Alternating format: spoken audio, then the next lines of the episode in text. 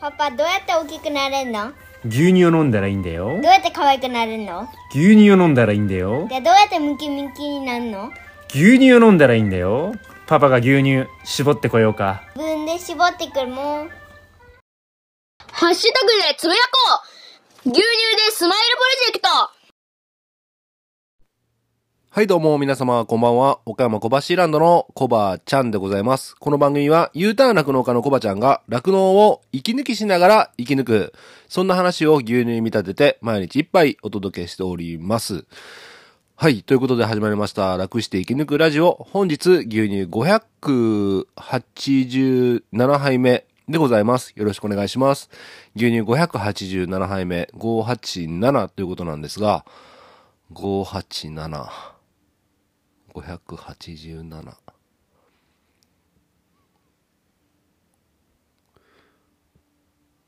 コロッケが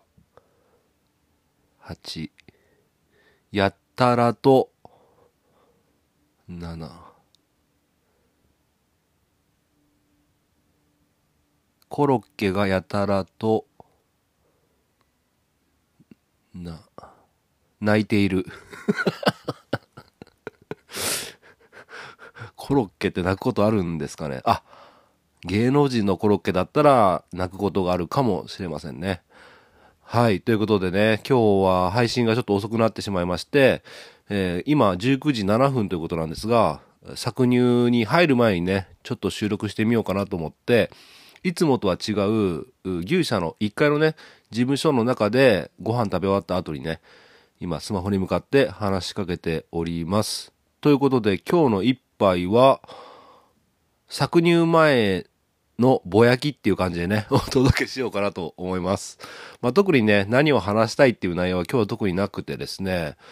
あー、今日一日を振り返ってみようかなと思うんですが、まあ、今日はですね、実はね、牛が1頭、調子が悪くなっちゃって、でね、もともと、まあ、酪農家の方だったらわかると思うんですけども、SA っていうね、いうね、乳房炎持ちの子なんですよね。で、だいぶね、入れ替えしたんですけども、まあ、黄色ブドウ球菌っていうね、あの、治りづらい乳房炎の子がいまして、で、今、搾乳日数が40日の子なんですけどね、2日前ぐらいからちょっとね、食いが悪くなったと思ったら、え全然、あれ？乳量も減ってきておかしいぞと思ってね。で、今日、共済のね、先生、獣医さん呼んで見てもらいました。で、変異とかにはなってなくってね。うーん。で、ケトーシスもそんなにリトマス試験紙みたいなので調べてもそうでもないということで、まあちょっとね、えー左前足がちょっともともと腫れてたりして、うん、なんかね、うん、パッとしないなとは思ってたんですけども、ただね、立ち上がりはね、ここ最近40日だから37日ぐらいまでは結構良かったんですよね。で、体細胞も、体細胞って言って、あの、乳房になったら体細胞っていうね、数値が上がるんですけども、それもちょっと低めだったんですけど、まあ、ここへ来てね、ガッとね、悪くなっちゃったということで、で、そう。でね、牛群検定やってて、体脂肪、体脂肪じゃなくて脂肪がね、えー5とか6とかだったんですよね。これ高いな、ケトシスじゃないの？っていうことで、まあ、結果が出た時にね、3日間ぐらい、プリペリングリコールっていうね、えーお薬ではないのかな？まあ、糖、糖、糖ですね。まあ、その、ケトシスの子にやる薬っぽい、薬ではないんだけど、薬っぽいやつをやって、様子見たりしてたんですけど、まあ、本当にね、最初は本当によく食べてたから、まあ、脂肪動員、体脂肪を動員してる感じはあるんだけども、よく食べてるから、まあまあ様子見でいいかなと思ってたんですけども、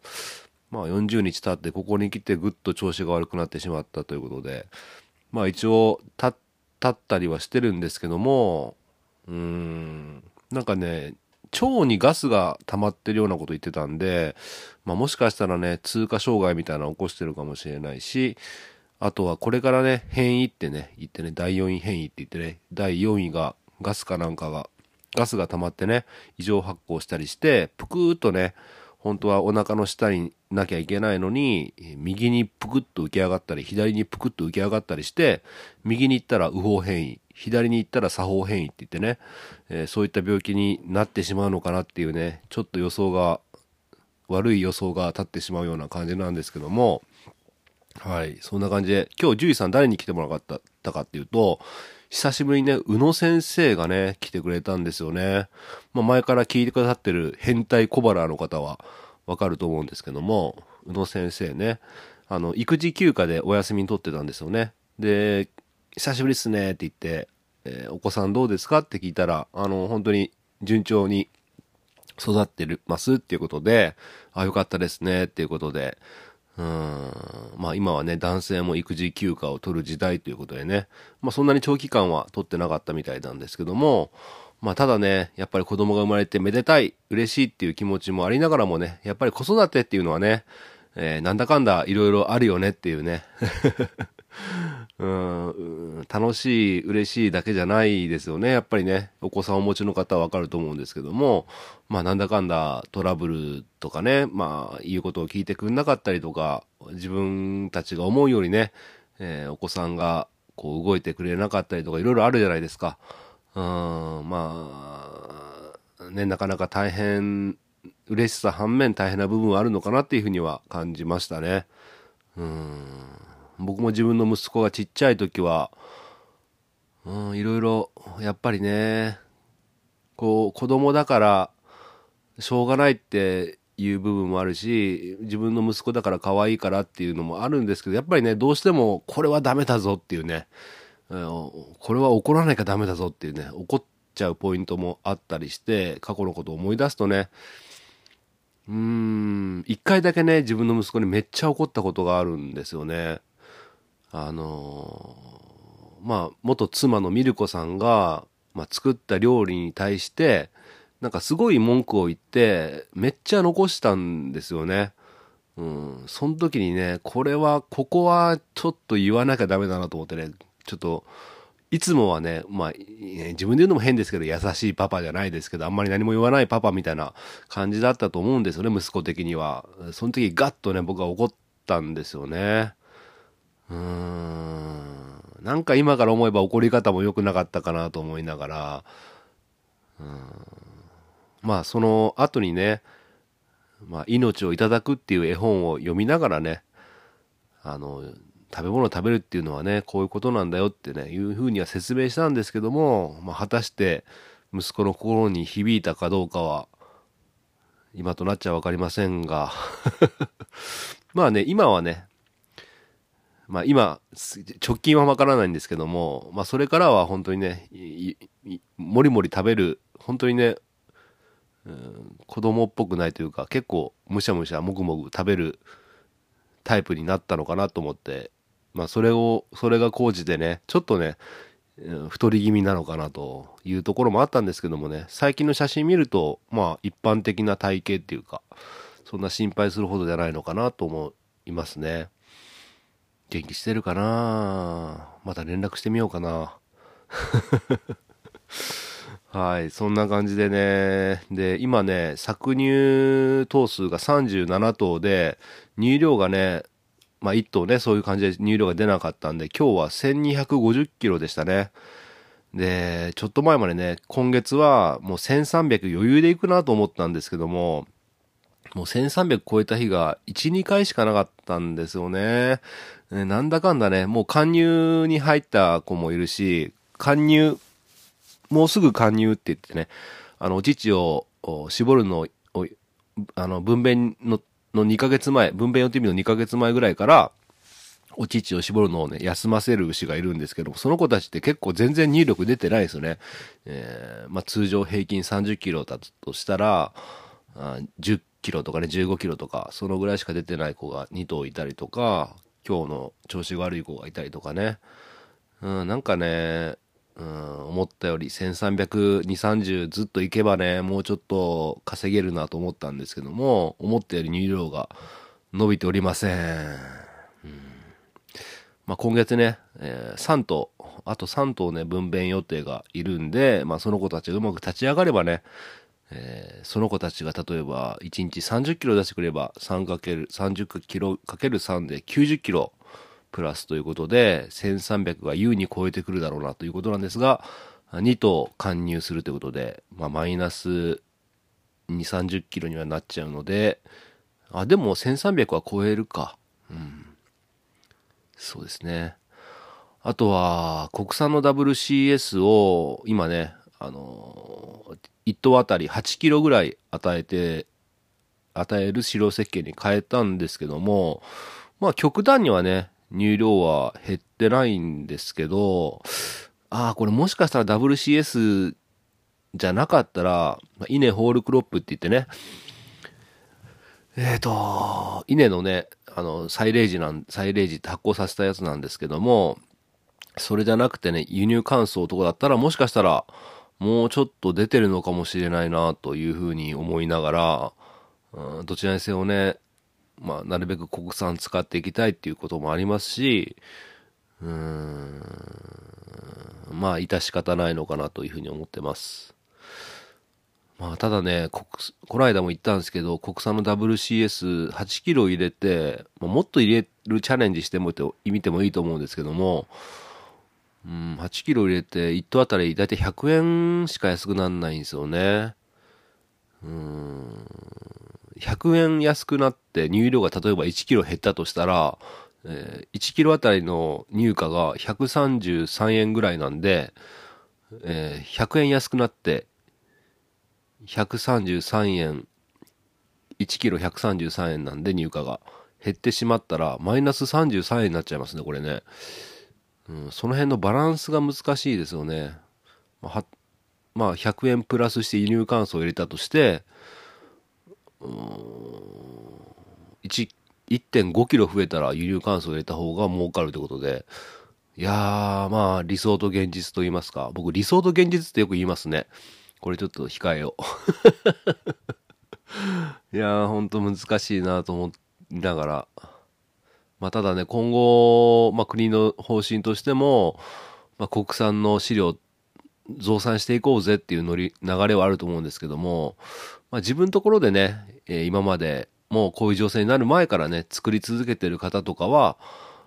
うん、それは当然ね、もちろん追い風と言いますか、いいとは思うんですが、あの、結構やっぱ本州の方は、うん作る土地がなかったりね、あの、作る人手がなかったり、機械がなかったりする方って、やっぱ未だに多いと思ってて、うん、やっぱり、えー購入を主体としてやってる酪農家さんが、まあ、今後国産飼料じゃあ使おうかなっていうふうに切り替えていったとしても、やっぱこ、国、こ、こ、国産飼料で言えども購入したら、そんなにそこまでね、えー国産を使えば儲かるようになるっていうわけでは全然ないなと。だから、まあ、この間のね、あの、副大臣の、農水の副大臣の方にもお話しさせてもらったんですけども、やっぱり今後ね、国産飼料、国内でそういう飼料生産を回していくっていうのにあたっては、やっぱ酪農家が国内の飼料を買うときの何かしらのね、ちょっと得するような補助みたいなのがあれば、使うメリットがね、増えるんで、もっとね、引き合いが強くなるんじゃないかなっていうふうに感じましたっていうことはね、お話しさせてもらいました。うんまあでもやっぱり自分とこで自給飼料を作るっていうのがね、ベストなんでしょうけど、そ、その農家さんしか生き残れないっていう風になったらね、ガクーンってね、乳量が、え全体的な供給する乳量が減っちゃうんで、えー牛乳の値段爆上がりするでしょうね。うん。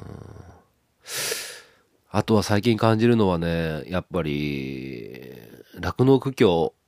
まだまだ厳しいと思ってて、僕個人的にはね、今年の方が厳しいと思ってるんですよね。うん、まあそんな中ね、えー赤字です、苦しいです、みたいなね、話をするのっていうのが、非常になんか言いづらい空気感になってるなっていうふうに感じますね。うん、なんか、今生き残ってる酪農家さんって、あの、ジョン・ディール・カナダさんも言ってますけども、エリート中のエリートですっていうことで、まあ僕がエリートかって、一一応生き残ってるんでエリートかって言われたら全然そうじゃないと思ってて、まあただ借金をしてね、延命してるっていう感じになっちゃってますよね。聞いてくださってる方は分かってると思うんですけども。うん。だからやっぱりそういった、うん、こんなんじゃ、ね、食っていけない的なね、投稿をごくたまにするんですけど、やっぱそういったこ投稿をすると、うんやっぱりね、生き残ってるエリートの酪農家さんがね、えー死ぬほど努力してんのかこいつみたいなね、えーそんなことを陰で言われたりするわけなんですよね。うんまあ別にね、あの死ぬほど努力できてないと思いますわ。死ぬの嫌なんで。うん。でもね、できる限りはやってるつもりなんですけど、やりきれてないっていうかね、やり方が間違ってるっていうかね。うんそうそう、前、キーミーさんに、コバちゃんは、努力は、が足りないんじゃない。覚悟が足りないんだってね、スタンド FM の方で、ね、おっしゃっていただきました。いやー、ドキッとしましたね。確かにそうなのかもしれんと。そうなのかもしれんっていうか、そうなんだと思ってね。うーん。なんか、人間って、っていうか、この情勢下、やっぱそこまで必死になってね、やんなきゃ生き残れないのかなと。はあ正直ちょっと疲れちゃうところはありますけども。まあまあ、楽しんで生き残っていければいいかなと。息抜きしながら生き抜くというね、この番組やっておりますけれども。まあね、こんな今日みたいに愚痴をこぼしながら、はあ今日も今日とて搾乳していこうと思います。ということで、最後まで聞いていただいてありがとうございました。今日の一杯、お味の方はいかがでしたか？お口に合いましたら、また飲みに来てください。この番組は、牛ととの心をつなぐ、岡山小橋ランドの提供でお届けしました。それではまた明日。バイバーイ。あ、そうそう。あのですね、今月の普通お歌のお題、バレンタインの思い出っていうことで、僕告知してなかったんですけども、お便りフォームにはね、2月のお題、バレンタインの思い出っていうことで、追加してますので、ぜひね、バレンタインの思い出、皆さんのバレンタインの思い出聞かさせてください。えーお便りいただいた方には、お題に対するお便りをいただいた方にはね、変態小腹ステッカーがまだまだ余ってますんで、変態小腹ステッカーを差し上げますので、よろしくお願いします。あ、あともう一個言うの忘れてた。ミュージックプラストーク。まあ、僕の番組で言えばミュージックトークが Spotify の機能からなくなってしまうみたいなね、えラジオニューノーマルの特訓の番組で言ってましたね。うん。あとは、のっぽろしあのしんちゃんからもね、LINE が来て、なくなるみたいだよってね、お知らせが来て、ああ、そっかーと思って、4月からシーズン2で2ヶ月間、できるということで、まあ、週1回するとしたら、あと8回ですね。うーん。なんだか寂しいですね。あの、ミュージックトーク、ミュージックプラストークは聞いてる番組も結構あるんで、ね。はい。ミュージックスパークね。いのっぽろしあの、父ちゃんラジオ、ミュージックコレクションとかね。アグリミュージックレディオとかね。うん。はい。まあ、そういうことでした。ありがとうございました。行ってきます。はい、かっこちゃん、クリスピーチーズあげる。うん、食べてみる。